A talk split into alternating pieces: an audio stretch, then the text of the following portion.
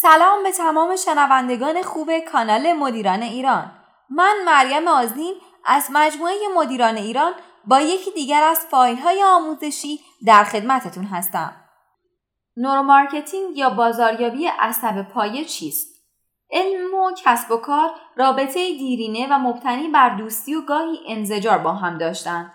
در اواخر دهه پنجاه میلادی بود که دانشگاهیان به تدریج اندکی سر از کتاب و مباحثه برداشتند و باب همکاری با مؤسسات اجرایی و تبلیغاتی را گشودند. همانطور که می‌دانیم یک بازاریاب برای تدوین استراتژی بازاریابی خود به دانش کافی در مورد بازار نیاز دارد. بازاریابان اطلاعات را از طریق تحقیقات بازار کسب می کنند. تحقیقات در مفهوم عام یک جریان اطلاعات رو به افزایش است که از طریق آن می توان درباره چیزی که کاملا شناخته شده نیست اطلاعات به دست آورد. پژوهش از معلفه های ضروری و حساس مورد نیاز بازاریابان برای تصمیم گیری خوب است.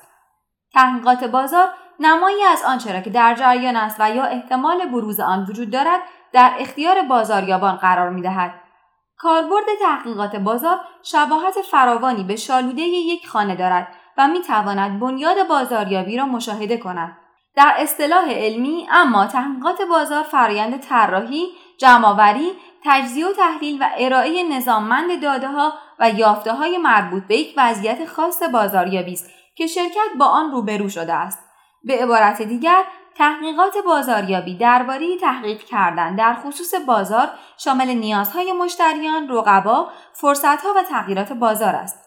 برخی از فعالیت‌های تحقیقات بازار عبارتند از شناسایی اندازه بازار بالقوه، تجزیه و تحلیل سهم بازار، تجزیه و تحلیل میزان فروش، مطالعه در خصوص گرایش های جدید کسب و کار، پیش های کوتاه مدت در خصوص بازار، مطالعه محصولات رقبا، پیش های بلند مدت در خصوص بازار، مطالعه در خصوص قیمت، آزمایش محصولات جدید، تعیین صفات ممیزه بازار.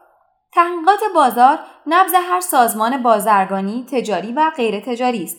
با وجود این در خلال سی سال گذشته وجهه علمی آن عمدتا منحصر به علوم ریاضی و آمار و ارقام بود و کمتر از علوم روانشناسی و پزشکی در بازاریابی استفاده می‌شد. مفاهیم آماری مانند حجم نمونه، انحراف معیار همه و همه واژگانی معنوس در بازاریابی و تحقیقات بازاری هستند.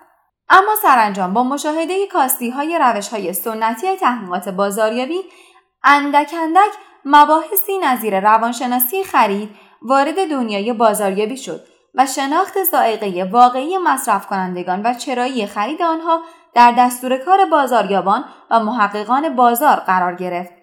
به اعتقاد برخی از محققان و دستندرکاران کسب و کار، تحقیقات سنتی بازار و شیوه های بازاریابی سنتی شامل تبلیغات، روابط عمومی، برندسازی و روابط شرکتی به پیکره بیجان تبدیل شده است و بسیاری از افرادی که در های بازاریابی سنتی فعالیت می کنند احتمالا نمی‌دانند که بر چارچوبی سست کردند. اما حقیقت تلخ همین است و شواهد روشن بسیاری بر این ادعا وجود دارد.